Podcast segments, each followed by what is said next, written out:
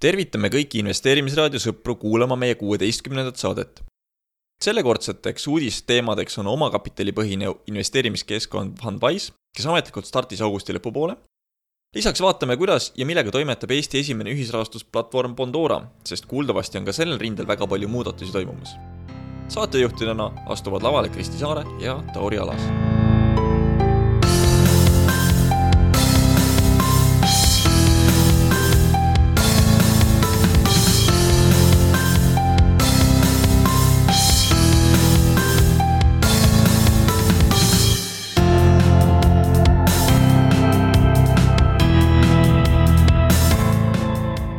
tere, armas raadiokuulaja. tere. seekordses siis äh, kuueteistkümnendas saates. juba. räägime me sellistest elevust tekitavatest teemadest ehk siis äh, see nädal väljus siis beeta staadiumist Eesti esimene osaluspõhine ühisrahastusplatvorm nimega Fundwise, mis pakub siis inimestele võimalust investeerida ettevõtetesse ning äh, uudistesaate teises pooles räägime siis sellest, et mida täpselt teeb Bondora, sellepärast et ähm, hetkel pole keegi sellest väga aru saanud. nii, Tauri, mida sina tead Fundwise'ist? ma tean seda, et äh, nad tahavad mulle osalust müüa mm. -hmm. aga ma ei ole veel aru saanud, millistes ettevõtetes. kas sina oled, selles mõttes, et äh, nad vist keskenduvad startup idele, aga kas selline keskmise suurusega ettevõte, kes on näiteks kümme aastat juba toimetanud ja kellel on nagu ettevõtte väärtust juba piisavalt tekkinud, et kas tal nagu oleks ka põhjust tulla sinna oma, omale kapitali otsima? Äh, ma ei ole päris kindel, sellepärast et kui ettevõttel on piisavalt pikk ajalugu, siis tema laenuvõimekus äh, üldiselt siiski suureneb et äh, ettevõte, kes tuleb Fundwise'i kaudu raha võtma, peab andma ära mingi osa oma ettevõttest, viis, kümme, viisteist protsenti, mis iganes, mida ta ei saa selles suhtes noh, mitte kunagi tagasi, kui ta just neid investoreid välja ei osta. et äh, ma arvan, et ettevõtte puhul, kellel juba asjad toimivad, oleks ilmselt laenu võtmine lihtsam, et võtad laenu, ükskord maksad ära ja ses suhtes ongi kõik miks ma seda küsin, on tegelikult see, et äh, suured ettevõtted teevad IPO-si, lähevad börsile ja väikesed ettevõtted saavad siis nüüd Fundwise'i kaudu rahastust äh, küsida erinevatelt investoritelt. aga mida peaks just see keskmine ettevõte tegema, kes äh, börsile justkui minna ei tahaks, aga tal raha oleks vaja, et sina siis nagu pakud välja, et äh, laen oleks üks võimalus ja tõenäoliselt küll, no samas eks äh, tuleviku lõikes, äh, kui me räägiks ettevõttest, millel on nagu päris kõva ajalugu juba, siis noh, samas miks mitte läbi Fundwise'i minna, et kui oleks tegemist a la noh, selline ongi mingi tugev Eesti ettevõte, kellel ongi vaja mingeid miljoneid, äh, miks mitte see väikeinvestoritel kokku koguda? Selles mõttes, et mina olen rääkinud ühe ettevõttega, kes seal platvormil nagu listitud on ja siis nemad on toonud sellise märkuse välja, et nemad tahavad saada Fundwise'il listitud just äh, seetõttu, et saada nagu inimeste seas nagu kuulsust juurde või siis see inimene, kes ostab nagu tema osaku, ilmselt hakkab ka huvituma sellest ettevõttest rohkem. ehk siis see on tegelikult ka võimalus äh, turundada ennast. no eks mingil määral on ka börsile minek võimalus ennast turundada, eks ju, et me oleme sellest ka enne rääkinud, et Lending Cloud läks börsile, et ennast turundada, et ta oleks pildil. et äh, kindlasti, kui me räägime kogu sellest juriidilisest ja aruandluslikust poolest, siis on äh, see variant, et noh, börsile minna oleks väga-väga palju tööd, see variant, et sa Fundwise'i enda firma nagu üles lükkad ja selle nimel ohverdad viis või kümme protsenti osalusest, noh, palju väiksem äh, töö ja vaev no eks seal on mul loomulikult ka see asi, et äh, börsil igaüks ei saa, et sul on teatud tingimused vaja täita ja sul on ettevõtte suurus ja käive peab olema ilmselt mingisuguses klassis, et üldse börsile saada. aga sina käisid ju Fundwise'i avamise nii-öelda üritusel, et et äh, olid seal lausa panelist mm. -hmm. mitte ei istunud kuskil tagareas, vaid tõmmati kohe lavale ära, et räägi sellest üritusest, mis see oli, kuidas oli, kes oli, miks oli, kui palju oli äh,? üritus oli selles suhtes väga huvitav äh, ta oli huvitav sellepärast, et esiteks valik, et teha selline avalik launch, et ilmselgelt see oli selle ideega, et saaks äh, tähelepanu, et seal olid igasugused ajakirjad, ajalehed olemas, seda kanti ka Postimehes online'is üle oleks huvitav tegelikult statistikat saada, et kui palju tegelikult sealt vaatajaid oli. aga põhimõtteliselt oli selles suhtes avaüritus nagu pidulik avaüritus ikka, et äh, Henri Laupmaa siis ütles avasõnad, siis Swedbankist tulid ka sellised tänusõnad, et nad teevad koostööd, siis oli meil paneel ja sellele järgnes siis võimalus nendel ettevõtetel, kes praegu Fundwise'is siis on niinimetatud listitud, et kes raha koguvad. Neil oli siis võimalus selline paariminutiline selline pitch teha, et nagu selgitada, et mis siis täpselt nende toode on, miks võiks neile raha anda. Nad olid kõik seal kohapeal olemas, nii et oli võimalik küsida, mis nad täpselt teevad, oli siidriga ja siidrit võimalik proovida, et äh, ja inimesed, kes seal kohal oli, oli selles suhtes nagu huvitav äh, valik, et äh, noh, kui majandus nagu lehti lugeda, siis inimesed nägupidi olid tuttavad, et nad on kuskilt ses suhtes äh, läbi käinud, et äh, eks ikka üritati inimesi, kes on valdkonnas äh, huvituma panna, et, et on uus tegija ja, ja võiks nendega koostööd teha. aga palju seal kohapeal inimesi oli, oli see siis nagu suur hulk rahvast uh,? tead, ma ei ole rahva hulkade hindamise koha pealt väga hea, no ma ütleks äkki saja ringis. no siis ikka omajagu ja praeguseks hetkeks vist on viis erinevat ettevõtet äh, listitud üldse Fundwise'il, et äh, nagu ma aru saan, need viis ettevõtet kõik olid seal kohapeal olemas, kes siis oma tegevust või, või siis äh, plaane pitch isid kõikidele välja. hetkel ei ole veel ükski nendest äh, rahastust sada protsenti kogunud, meie teeme seda saadet mõned päevad hiljem, kui see paneel oli. et milline mulje sul jäi nendest ettevõtetest, kas sina paneksid oma raha sinna? Um,? see on selles suhtes huvitav küsimus, sellepärast et um, kui me räägime kapitali kogumisest, eks ju, on äh, väga oluline see, kui hästi sa suudad ennast müüa. näiteks äh, siidrikoja pitch'i puhul ma kahjuks, mul oli nii kiire inimestega rääkimisega, ma ei jõudnudki nende siidrit lõpuks proovima, aga siidrikoja pitch ei olnud näiteks väga hea ja see ei olnud väga hea sellepärast, et seda pitch'i tegi inimene, kes on nii hingega ise see ettevõte et noh, ta, ta ei olnud nagu see, see müügiinimene, et kui ma seda pitch'i kuulasin, siis ma mõtlesin, et no vot, ma ei tea, kas ma sinna raha annaksin. samas oli äh, see mängufirma, kes seda kosmoseseiklust ehitab, äh, see noormees rääkis nagu selles suhtes väga veenvalt, olid kõik visuaalid, asjad, eks ju, et nagu pitch kvaliteedi mõttes oli selles suhtes palju parem. et, et eks ta oli huvitav, et kõik firmad olid väga erineva profiiliga ja nad kõik iseenesest olid nagu selles suhtes väga optimistlikult meelestatud kuigi mõnda pitch'i vaadates näiteks mis iganes see imeline uksekellasüsteem, mis sulle mm. telefonile helistab, mingi uudne moodus, kuidas uksed avavad või mis iganes nende hüüdlause on. ma nagu kuulasin seda pitch'i ja siis ma olin nagu, ma ei saa üldse aru nagu, miks keegi sellist asja peaks ostma, eriti kuna nende hind on nagu eriti räige sellel tootel. aga selles suhtes äge, et ma arvan, et tulevikus, kuna me räägime sellest, et äh, noh, see ühisrahastuse idee, et äh, sa toetad sellist ettevõtet, mis sulle huvi pakub, eks ju, et noh, paberi peal näha, et sellised on need potentsiaalsed rahavood, on hoopis midagi muud kui see, et sul ongi see live event ja noh, et ongi võimalik pitch ida ja küsimusi küsida, et ma arvan, et tulevikus nad võiksid kindlasti sellist formaati teha, kui näiteks uus laine ettevõtteid jõuab neile turule listitud. või siis äh, iga ettevõte peab tegema mingisugustele tingimustele vastava video. kasvõi näiteks see, jaa sellepärast, et see on ikka selles suhtes, et ma olin vaadanud neid ettevõtteid, mis oli listitud ja no sul, sul ei teki seda emotsiooni, et et äh, kui sa ikkagist investeerid ettevõttesse niimoodi, et sa saad selles mingi pisikese osaluse vastu, noh, mis sest, et see on nagu väga mikroskoopiline. sa pead ikkagist uskuma, et see asi on äge ja seda on äh, palju lihtsam uskuda, et ta on äge, kui sul on see firma omanik või CEO või kes iganes rääkimas, et kuule, minu meelest ongi täiesti äge asi. see uksekella idee või mis iganes ta ei olnud äh,, Flexible oli nimi vist äkki see mulle selles mõttes natukene meeldis, et kui ma vaatan a la Air BNB lahendust on ju, et kus sul on nagu kaugelt võimalik, noh, ise sa rääkisid üks osa, et sa käisid äh, UK-s, Londonis ühes hotellis, kus sa ei näinud mitte ühtegi inimest, sul tehti uksed kõik lahti. et äh, kui ta langeb nagu samasse kategooriasse, et ta lahendab mingisuguse sellise probleemi ära, kus mina saan panna oma raha tootma nii-öelda passiivselt tänu selle investeeringu abile, siis ta võiks nagu olla hea idee. aga kui ma peaksin endale ostma teda niisama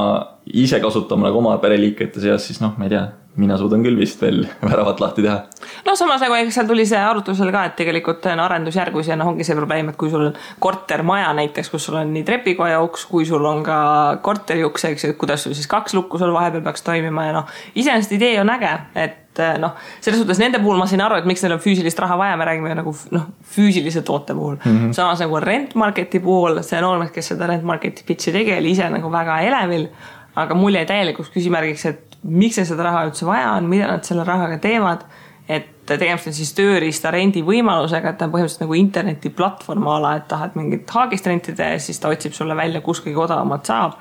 et nad ise nagu midagi justkui ei rendi, et kas see raha läheb siis kõik selle veebi nagu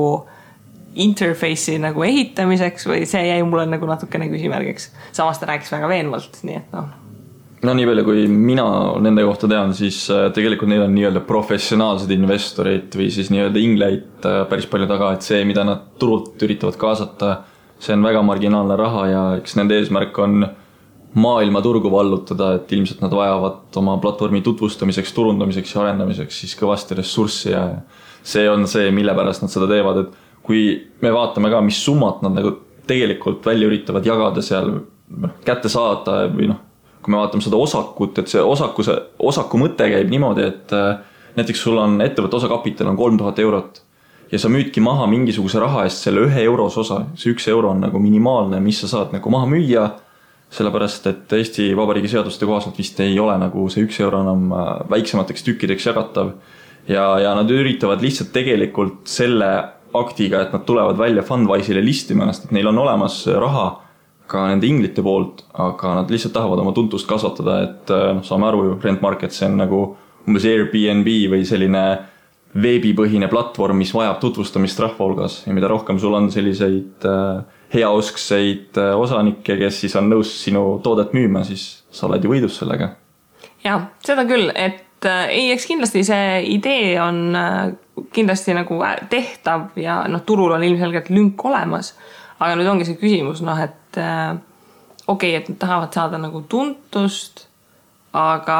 samas noh, miks nagu mitte seda rahastamist mingis natukene järgmises faasis küsida, kui seda asja saab juba nagu laivis kasutada näiteks. aga no. neil on ju tegelikult laiv olemas. ma üks päev vähemalt otsisin akutrelli sealt, siis kaks kohta Tallinnas vist lausa pakkusid juba seda. no näed, okei okay,, siis asi areneb juba, ma nii kaugele ei, ei jõudnud seal kaevuda aga üleüldises pildis jah, et äh, praegu viskasime ühte või teist kommentaari siin ettevõtete kohta, kes juba listitud on seal, et kas meile ta meeldiks või mitte, on ju, see on meie sihuke oma individuaalne arvamus, et äh, teile, kuulajatele kindlasti peaks jääma oma arvamus selle asja kohta ja kindlasti lugege seda materjali, mis on Fundwise'i leheküljele listitud, seda materjali on seal kõvasti, igasugused rahavood, äriplaanid, äh, mustmiljon muud graafikut veel. nii et tegevust tulevasteks talvetundideks on siin kõvasti ja, ja samal ajal, kui te neid materjale loete, siis üritage välja mõelda nagu see summa, mis on pandud nende ettevõtete valuatsiooniks. no okei okay,, nagu kogu ide-, ideeliselt nagu see equity ehk siis osaluspõhine nagu rahastamine on väga suur ja kasvav turg, erinevalt ühisrahastuse laenuturust, noh, need mastaabid on hoopis midagi muud, eriti kuna suur osa equity'st on kinnisvarapõhine siis see, et okei okay,, sul on mingi ettevõte, noh näiteks digiajakirjade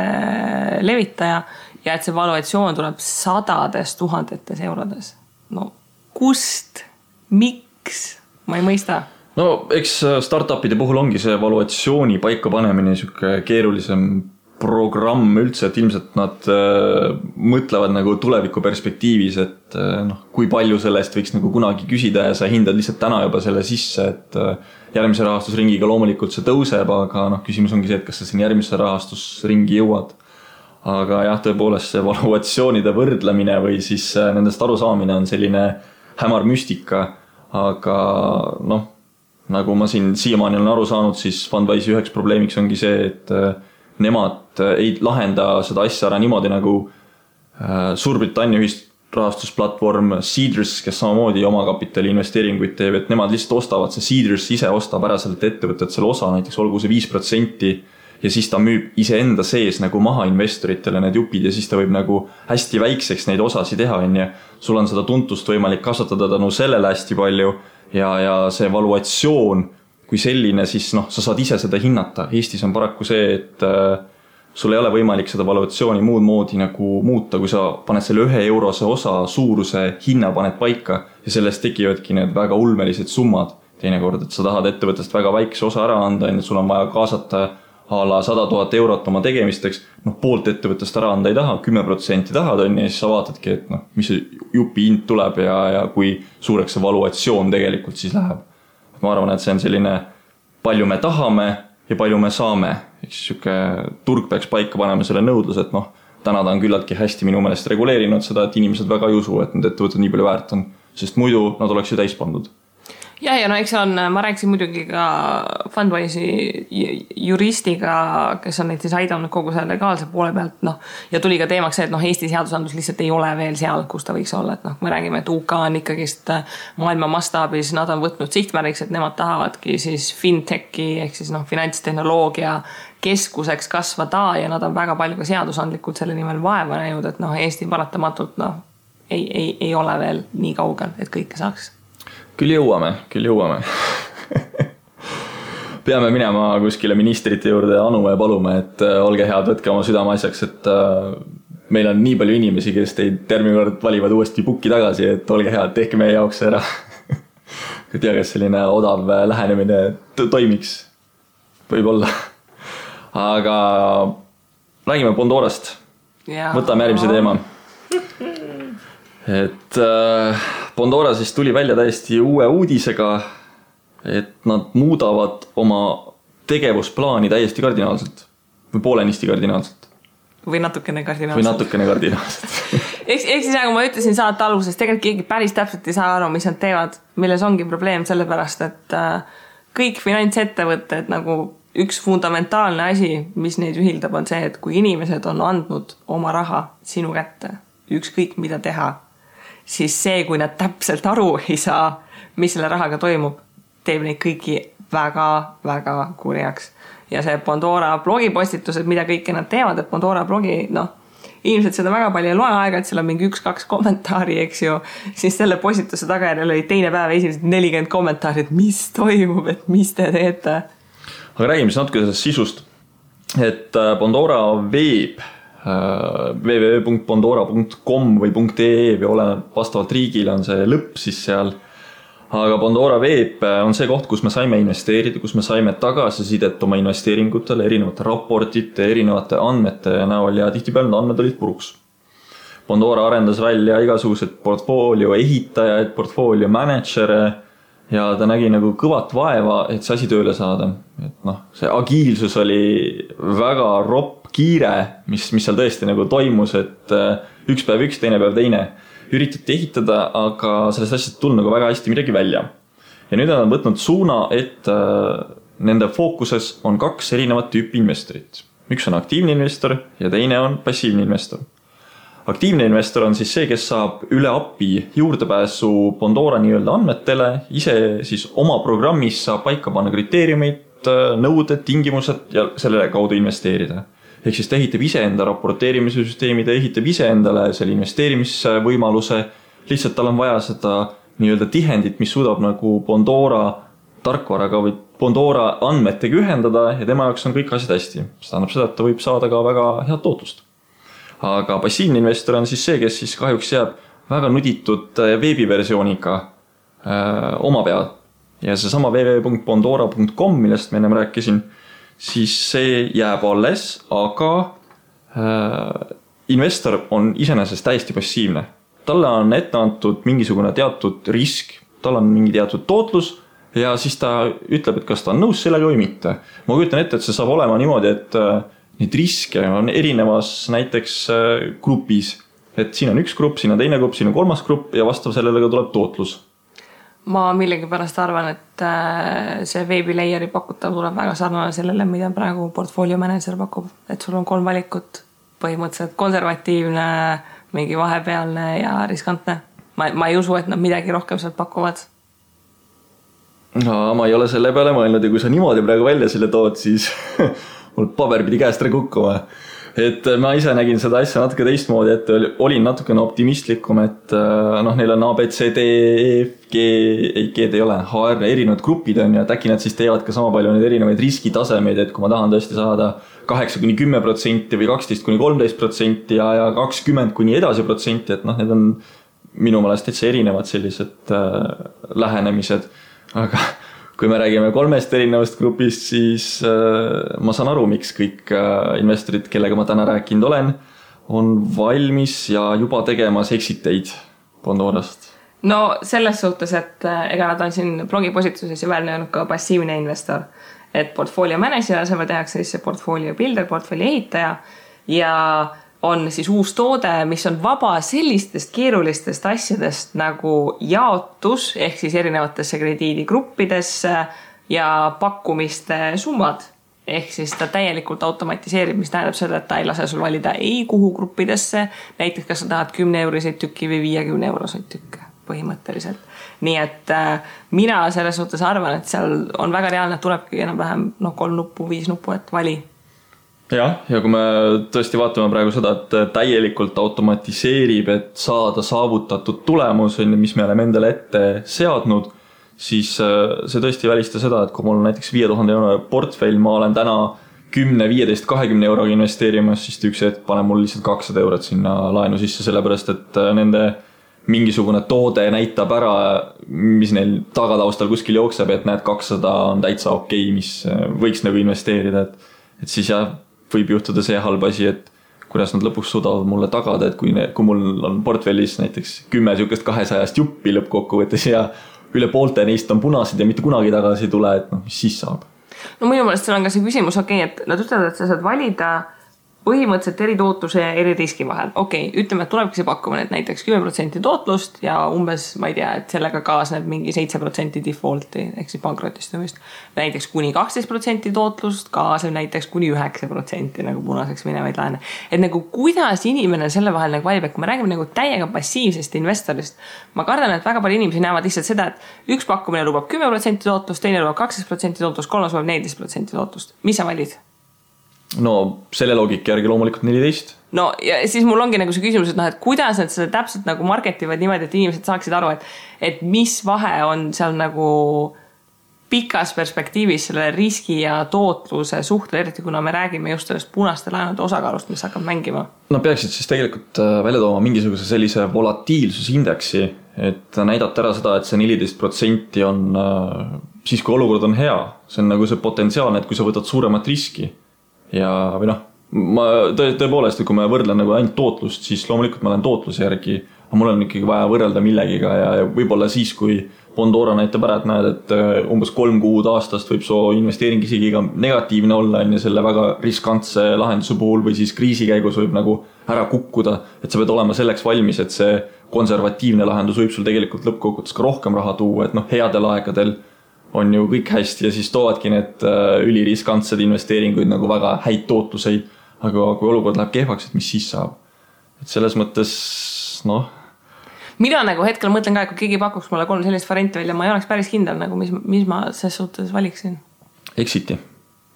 no ma hetkel ei ole Exitit tegemas, ma, ma noh, väga paljud inimesed on ka, et ma lõpetan täiesti investeerimise ära ja mis iganes. mina nagu panustan jätkuvalt edasi, vaatan, mis teeb. mis tekitab minus õudu, on see, et äh, küsiti kommentaaris, et mis on siis see timeline, et millal see muutus toimub.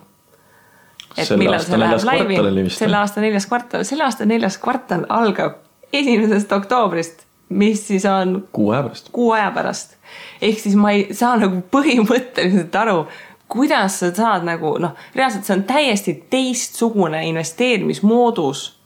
või investeerimisinstrument võrreldes sellega, millega näiteks noh, meie kunagi alustasime investeerimist et kuidas nagu noh, kuu aega, see ei ole ka selles suhtes noh, kuu ajaga exit'it normaalselt teha ei ole ka füüsiliselt võimalik tegelikult. ilma, et sa nagu rämeda allahindlusega asju müüksid ja punased laenud, need on niikuinii punased, neid sa ei saa müüa, eks ju. et tegelikult äh, ma arvan, et see on päris nagu problemaatiline, et noh, nad ütlevad jah, et esi-, noh, primaarturg ja sekundaarturg, eks ju, et vaikselt kaotatakse ära. tuli see kiri selle kohta ja siis järgmine päev enam-vähem nagu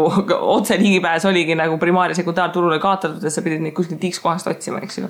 et ähm, mul on tunne, et noh, ma kirjutasin sellest blogipostituse ka, aga ma ei tea, kas on siis see soov kasvada nagu nii suur või, või ongi nagu aru saadud, et fundamentaalselt need ärimudel ei toimi või on siis tõesti nii palju institutsionaalset raha peale tulemus, et institutsionaalne investor pigem võtabki konservatiivse lähenemise ja laome oma miljoneid sisse ja nii ongi no institutsionaalne investor on tulemas kindlasti, selles ma nagu väga ei kahtle, et äh, mingi aeg tagasi minu meelest oli see asi nagu suhteliselt äh, selles järgus, et nad valmistasid täiega ette seda, ehk siis ju mm, -hmm. ju, ju seesama asi nüüd ongi see, mis nad täiega ette valmistasid. ja suures plaanis äh, noh, ta ei ole tegelikult nii hull, see, see asi, kui me seda võib-olla esmapilgul siin näha võime, et ka need, kes seal kommenteerivad, tihtipeale on äh, emotsionaalselt natukene kõigutatud sellest, et mis nüüd järgmine uuendus tuleb, on ju. ja, ja kui sa nagu ise lähed sellega kaasa ja hakkad exit'it tegema ja hiljem hakkad sisse uuesti tagasi tulema, et siis sa võid nagu kaotada päris palju, et selles mõttes ma soovitan nagu küllaltki rahulikult võtta. aga kui me räägime nüüd nagu sellest suuremast vaatest, et kuhu nad liiguvad või miks nad seda üldse teevad, siis tegelikult ongi see, et äh, noh, kirjutasin ka ühe blogipostituse Rahapuu blogis, et et äh, nendel on Lending Clubi nii-öelda early backer ehk siis see, kes Lending Clubi investeeris kunagi väga ammu, on ka nüüd äh, pardale tegelikult vist võetud, kui ma nagu õigesti mäletan, see oli aasta tagasi, kui see vist äkki toimus. ja lo loomulikult on Lending Clubist üle võetud mingisugused äh, teatud omadused või, või siis äh, iseloomustajad, mida nüüd üritatakse Bondora peal rakendada ja ei ole ju sellise ettevõtte eesmärk, kes tuleb siia oma nii-öelda know-how'd tooma ta ei tule sotsialismi tooma, ta tuleb kapitalismiga, tema eesmärk on teenida võimalikult palju raha ja järelikult ta peab hakkama, Pandora peab hakkama esiteks kasvama kõvasti, kiiresti, ta peab äh, laenukäivet tegema väga korralikult, seda saab teha just institutsionaalsete investorite abiga. järelikult tuleb olla nagu meele järgi nendele, kes tõesti selle suure rahaga siia peale tulevad. ja noh, kui, kui ka nüüd mingisugused tavainvestorid kaasa jooksevad sellega, siis on ju, see on ainult hea. no ma arvan, et siin on äh noh, veidi problemaatiline see, et nagu läbi API on võimalik aktiivselt investeerida. mida mina kõige rohkem kardan, on see, et nad kogemata teevad mingi Foreksi laadse süsteemi põhimõtteliselt. see on et, siis mis? et äh, sa maksad selle eest, et sul oleks äh, parim võimalik kood, et hästi investeerida. noh, samas praegu on juba see, et meil on nagu noh, third party ehk siis nagu mingi Len Tower ja, ja mitmed nagu programmeerijad, kes on juba, ütlesid, et nad on juba Bondoraga võtnud ühendust, sest nad tahavad hakata ehitama sinna API peale nagu oma lahendust, eks ju, et et no see, siin nagu tekib see probleem, et kui inimesed nagu muidu aru ei saanud, et noh, mis loogika järgi täpselt ja kuidas neid riske hinnatakse, eks ju. siis see, et me nüüd nagu selle tehnoloogilise vahelayer'i sinna paneme, et asi keerulisemaks teha, noh, see on probleem. ja mis on nagu teine probleem, on see, et ma, ma ei saa aru sellest, et äh, noh, praeguseks siis äh, üheksa kuud tagasi tuli välja siis see Bondora reiting, see abc kuni HR, eks ju. ta tuli välja selle ideega, et oleks võimalik adekvaatsemalt riske hinnata Mm -hmm. et see, et kui sul on nagu B-grupi laen, ta on B-grupi laen, eks ju, et sa noh, sellega kaasneb mingi teatud tootlusootus, mingi teatud tõenäosus pankrotistumiseks. ja see noh, seda selgitati päris palju ka just selle ideega, et muidu inimesed jäid nagu noh, toppama mingitesse asjadesse, näiteks see, et a la osad inimesed investeerisid, kellel on kinnisvara, eks ju, või osad inimesed investeerisid, kes on nagu kõrgharidusega või noh, ma ei tea, elavad Tallinnas või mis iganes, eks ju. et paneme selle reitingu, et see reiting näitab adekvaatsemalt infot, sellepärast et see laenutaotlus, mis jõuab veebi, seal ei ole kõiki neid asju kirjas, mille järgi Bondora mudel toimib mm. -hmm. mis nüüd tekib küsimus see, et kui nad nüüd lubavad aktiivselt investeerida läbi selle API, et noh, et nad on öelnud, et kõik info, mis on legaalselt saadav, nad pakuvad välja mis see info siis on, mis nad hakkavad välja pakkuma? ma arvan, see on samasugune nagu umbes C või B või D kategooria ja seal noh, põhiline asi on see, et on ta mees, on ta naine, kui vana ta on ja ega ta rohkem kindlasti ei paku kui täna veebilayer'is. ma isiklikult usun seda. no aga mis on nagu täpselt seesama probleem, et öelda, et kuna me niikuinii kõiki infot välja ei anna, sa ei saa teha teadlikke valikuid selle info põhjal, mis on olemas aga nüüd me anname sulle võimaluse teha neid teadlikke valikuid, noh a la näiteks, kas nad annavad äh, riigi infosse. sest et no aga samas see on nagu väga kaua olnud kõikidel nagu väga emotsionaalne teema, eks ju, et kes tahavad ainult Eesti laene valida. et mul on nagu selles suhtes küsimus, et mida siis täpselt nagu investor võiks saavutada või, või milles on see point, et anname investorile valiku teha seda ja seda ja noh, mis ta siis selle teadmisega nüüd pihta hakkab? sa mõtled nagu, et kas passiivne või aktiivne investor selles vaatenurgast või? et äh, noh, passiivne on ilmselt see, et äh, kuna aktiivne investor saab esimesena jaole läbi API on ju, sest et see infovahetus ilmselt käib nii palju kiiremini, et kõigepealt äh, on API ja siis see web layer nii-öelda aktiveerub. Nad ei saa seda teed minna reaalselt selles suhtes, et siis tekib seesama fenomen, mis on nagu Wall Streetil, et äh, Wall Streeti nagu reaalselt börsi kõrval olevates majades makstakse mingeid roppe summasid, et sa saaksid oma serveri sinna panna, et sul oleks nagu null koma null null üks millisekundit nagu väiksem ping, eks ju, et sa saaksid nagu mingeid lahendusi teha. et teoorias mingi järjekorrasüsteem peaks ikka toimima, sest muidu tekib see fenomen, et esiteks institutsionaalsed investorid ja teiseks need, kes aktiivselt investeerivad, võtavad kõik kõige parema ära, eks ju ja need, kes seda web layer'it kasutavad, eks ju, et neile jäävad nagu noh, riismed põhimõtteliselt, et seal peab nagu mingi jagamissüsteem ju toimima, nad ei saa neid veebi layer'i kaudu investeerijaid jätta lihtsalt rästa alla ju no nii palju, kui mina aru sain, siis äh, ju primary market kaob täielikult ära, et jah, selles mõttes on sul õige, et peab olema mingi järjekorrasüsteem, et äh, portfellihaldur või mis iganes nimega seda asja meile tutvustada, mis see passiivne investor endale saab. et äh, see peab kuidagi mingit järgi kindlasti pidama, aga täna ma ka ei kujuta ette täpselt, mismoodi. Aga ma siiski arvan, et API kui aktiivne investor noh, tal on eeldused juba, et ta see teenib nagu kõrgemat tootlust ja ma kardan just seda, et äh, läbi selle, et tema suudab nagu juurde pääseda nendele headele laenudele palju kiiremini, et ta suudab enda data analüüsi niimoodi ära teha, et äh, isegi kui see, mis tundub võib-olla Bondora meelest hea, võib API kaudu selguda, et noh, kui tema võtab selle sisse, et ta saab veel kõrgema tootluse. ehk siis ilmselt API-sse on natukene sisse nagu programmeeritud ka seda, et Bondora nii-öelda reiting ei ole nüüd väga-väga täpne no seal on ka see probleem, et äh, see, kuidas nad selles blogi postituses ise kokku võtsid, et äh, et mõtle nagu seda laenuturule kui siis põhimõtteliselt nagu tuletõrjevoolikule, eks ju. et äh,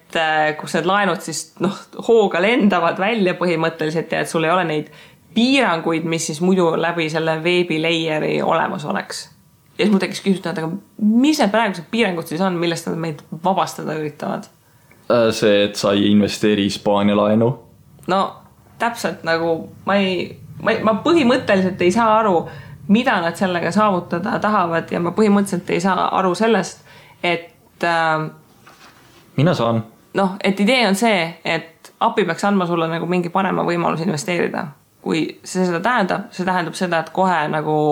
hakkavad mingid kolmandad osapooled küsima raha selle eest, et minu API teeb seda teist ja kolmandat ja kas see on siis selles suhtes mõistlik, et äh, keegi hakkab nagu riisuma pealt nagu raha, et saaks läbi Bondora investeerida? no seda kindlasti, näiteks ka see, et äh, vahekohtusüsteem põhimõtteliselt kas vist kaotatakse ära või on juba kaotatud ära ja uuesti taaskord tagasi äh, inkassofirmad, kes siis peaks punased laene sisse nõudma, on ju, et kui me vaatame nüüd Bondora enda nii-öelda eeldatavat tootlust, eeldatavat kahjumäära ja selliseid asju on ja siis võrdleme seda tänase statistikaga, et kui palju nad suutnud taastada on versus see, et mis on nagu see oodatav, on ju, et noh, nemad ootavad, et nad suudavad ära teha sada protsenti. aga mõne grupi puhul on näha, et see oodatav äh, nii-öelda taastumine on olnud kolmsada protsenti, nelisada protsenti, mis tähendab seda, et äh, ilmselgelt äh, nende inkassodega hakkab juhtuma see, et inkasso tuleb vahele, võtab ka osa raha ära, ehk siis nad ajavadki juba omalt poolt nii palju selle allapoole, et see, see ongi nagu vastab sellele, ehk siis keegi hakkab koorima seda vaheraha ära, mis täna investorid on saanud aga nüüd lihtsalt tuleb ka mingi järgmine osapool sinna sisse, siis äh, tootlused on tegelikult langenud, kui me vaatame puhtalt intresse, et äh, enamus investorid, äh, kellega mina suhelnud olen, tahavad ikkagi saada seda madalamat intressi, et kui siin ennem seda Bondora reitingut oli sihuke kakskümmend kaheksa, kolmkümmend protsenti tavapärane igasuguste laenude eest, on ju, siis täna on noh viisteist kuni kakskümmend viis protsenti väga tavapärane. ehk siis tootlus kindlasti langeb, investor hakkab maksma selle eest nii ehk naa no, igatepidi. ma arvan, et ähm, see on selles suhtes huvitav, eks ju, et mis on see inimeste alampiir tootluse koha pealt, mida nad tahavad, sest et ilmselgelt Bondora praegu põhiliselt on üle ootuste ja üle selliste ratsionaalsete turuootuste tegelikult tootnud. et äh, ma arvan, et neid inimesi, kes loodavad, et pikas perspektiivis Bondora tootlus üle kümne protsendi jääb, on tegelikult vähe mina siiski usun, et jääb. ma arvan, et äh, selline kaksteist protsenti oodata pikas perspektiivis ka passiivsel investoril peaks olema täitsa selline mõistuspärane. noh, maksud maha, siis jääb kümme no,. jah, ma, ma räägin nagu pre-tax ehk siis maksueelsest, sellepärast et äh, on ju ka investoreid, kes tulevad oma firmaga investeerivad, on ju aga seal ka, et kuidas firmaga saaksid investeerida, on nii palju erinevaid tingimusi, et noh, ma kujutan ette, et kõik ei ole nendes veel kursis ja kõik ei suuda oma firmat veel teha, et siis me peame vaatama pre-tax'i. ja kusjuures äh, selles suhtes, kuna ma olen mõelnud, et äh, ikkagist see eraisikuna see noh, maksukulu on ikka, ikka päris karm. ma just olen siin viimasel ajal veidikene mõelnud, et kolida osad oma investeeringud Bondora omad firma alla. selles suhtes ma väga ootan seda nagu passiivset varianti just selle koha pealt, et äh, milline see hakkab välja nägema rahavoogude mõttes et kui ta on nagu passiivne toode, et kas seal on seesama fenomen, et mul on need üksikud laenud, eks ju, või ta näitabki mulle mingit sellist overall return'i, et enam-vähem, et oled see kuu investeerinud sada euri, oled saanud see kuu nagu intressi näiteks kaheksa euri ja nagu nii ongi, mis raamatupidamislikult teeks asja nagu kordades lihtsamaks tegelikult. no jaa, aga, aga kas nad saavad nii päris näidata või noh samas nad on nagu öelnud, et nad tahavad nii-öelda bondi või siis võla, võlakirjalaadset toodet välja pakkuda, et võib-olla tõesti nii on. ja minule niimoodi täitsa meeldikski, et ta ongi nagu lihtsakoeline toode, et äh, kui ma võrdlen erinevaid investeeringuid, on ju, siis äh, mulle meeldib see lahendus, et nii, okei okay,, ma investeerin sinna gruppi, see on umbes kaksteist protsenti, annab Pandora mulle tootlust, on ju, siis ma mõtlen, kas mulle sobib see kas ma saan näiteks kuskilt mujalt parema tootluse või mitte, et ma ei pea süüvima igasugustesse muudesse keerulistesse süsteemidesse, et kas ma annan täpselt Hispaania, ütle nüüd mõni ilus äh, mehe nimi sealt. Juan. Juanile või, või anname Eesti Katrinile seda raha, on ju, et äh, siuksed asjad ei peaks mind huvitama, et mulle see väga passiivne lahendus meeldib. aga nüüd ongi küsimus see, et kui sa siin ütled, et äh, raamatupidamislikult oleks nagu väga lihtne, et kui nad nagu kajastaksid seda infot väga lakooniliselt, on ju. et kas siis inimesed saaksid minna nagu ettevõtete peale üle või?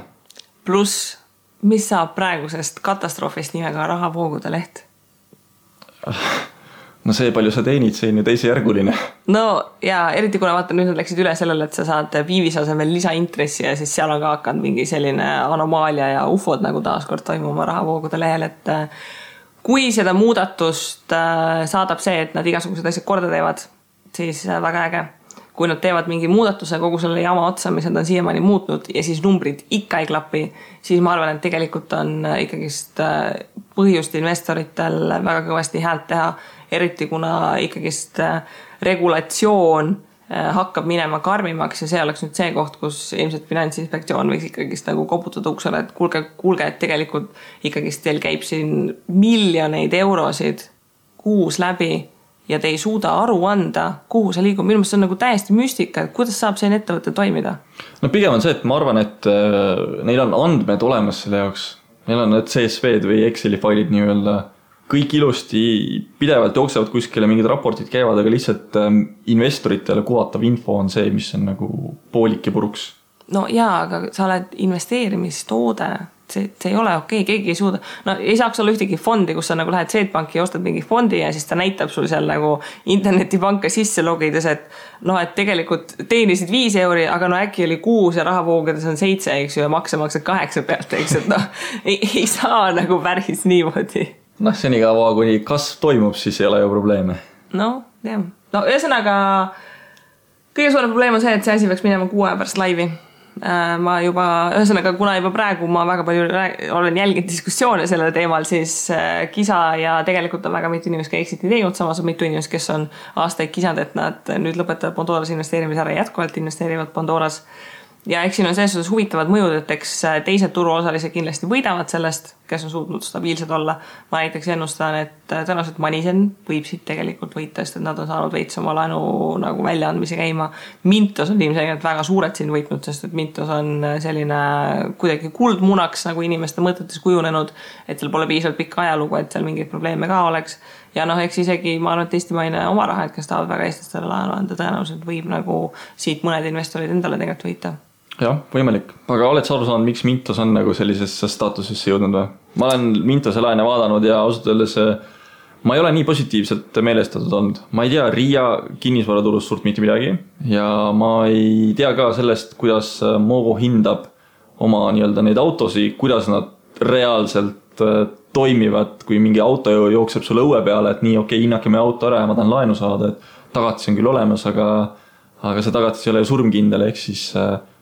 no samas ma surfasin, üks äh, tuttav mul investeerib seal, kes lasi mul oma kontol veits ringi konnata. ma muidugi vaatasin ka seda, et keegi võttis mingi seitsekümmend tuhat euri nagu rekka tagant selle laenu ja siis ma olin mingi, et ma ei, nagu mul puudub absoluutselt igasugune kompetents, et nagu hinnata, et kui nagu seo-. no et ma sõiduauto puhul ma võin veel nagu okei okay, saada aru, et kas nagu äh, auto puhul, kas kaks tuhat, viis tuhat või kaheksa tuhat nagu on adekvaatne hind, aga see, et rekka, kas ta on seitsekümmend tuhat, viiskümmend tuhat või midagi muud nagu noh, täielik selles suhtes must maa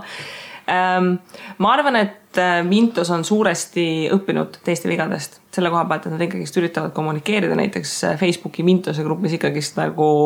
äh, Mintuse enda töötajad vastavad reaalselt küsimustele, et ei ole nagu Pandora puhul mingi täielik infoplokk ja keegi ei saa aru, mis toimub. Äh, ja inimestel ikkagist eriti, mida rohkem see kriisipaanika üles kerib, seda rohkem neile meeldib see idee, et on tagatisega laen. mis näitab ka seda, et näiteks Estate Guru on väga julgelt oma laene saanud täidetud, sest et see, et sul on mingi näiteks kinnisvara tagatiseks, noh mm -hmm. tundub parem okei okay,, ühesõnaga nii palju, kui mina aru saan, siis praegu, et äh, tahad öelda seda, et tarka raha ühisrahastuses ei ole olemas, sellepärast et inimesi ei huvita, millesse nad investeerivad, vaid neid huvitab see, kuidas nendega suheldakse ja milline on info kättesaadavus äh,. nojah, sinna võiks ilmselgelt mingi nagu tootlusootus ka juurde käia, aga jah, paratamatult äh, sellist süvaanalüüsi, et kui adekvaatne mingi investeerimismeetod on, tõenäoliselt väikeinvestorit ei, ei tule ja noh, see, see ei ole ka reaalne, et tal oleks know-how, mille põhjal seda teha okei okay., jah, aga see siis võtab äh, päris palju meie tänaseid äh, mõtteid kokku, see Mintose teema. Kindlasti mina panen mingisuguse pilgu sinna kunagi peale, kui mul jälle aega üle jääb. kuidas sinuga, investeerid veel, ei investeeri seal? ma ei ole hakanud Mintosesse investeerima, sellepärast et äh, hetkel ma olen kuidagi nii palju igale poole raha paigutanud, et mul ei ole vaba raha aga ma olen mõelnud, et võib-olla kui ma ettevõtte alt hakkaks investeerima, et siis äkki võiks Mintos olla üks nendest variantidest. okei okay., selge, aga tõmbame tänased äh, kaablid siis seinast ja teisel nädalal näeme jälle. jah, okei okay., tšau.